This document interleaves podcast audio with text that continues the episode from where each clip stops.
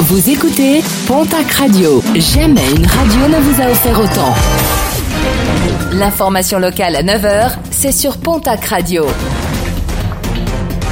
Bonjour Jean-Marc Courage Sénac. Bonjour à toutes et à tous. Le loup hybride, certainement à l'origine de la mort de plusieurs brebis en début d'année sur le secteur de Haut de Bosdaros. Deux attaques et onze brebis retrouvées mortes égorgées.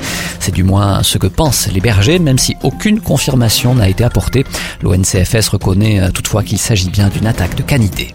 Direction la case tribunal pour un montois d'une vingtaine d'années. Lundi, ce dernier avait jeté une bouteille en direction d'un véhicule de police. Pris en chasse, ce dernier a été interpellé, ce qui ne l'a pas empêché de jeter une pierre vers une autre voiture de police. Ce dernier sera jugé dans le cadre d'une comparution immédiate demain devant le tribunal de Mont-de-Marsan. Le glyphosate, sujet d'envoyé spécial diffusé ce soir sur France 2. 9000 tonnes de cet herbicide controversé ont été vendues en 2017 en France.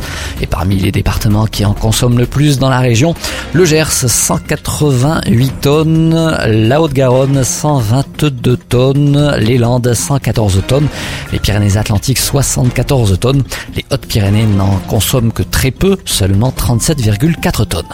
Toujours mobilisés à Saran, dans le Gers, les parents d'élèves organisent une pétition pour sauver leur école menacée.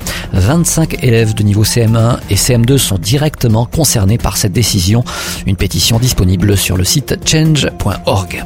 Une demande qui ne faiblit pas, celle des emplois saisonniers dans le secteur agricole. Plus d'un millier de jobs sont à pourvoir dans les Pyrénées-Atlantiques, selon le guide annuel édité par l'Association pour l'emploi et la formation en agriculture.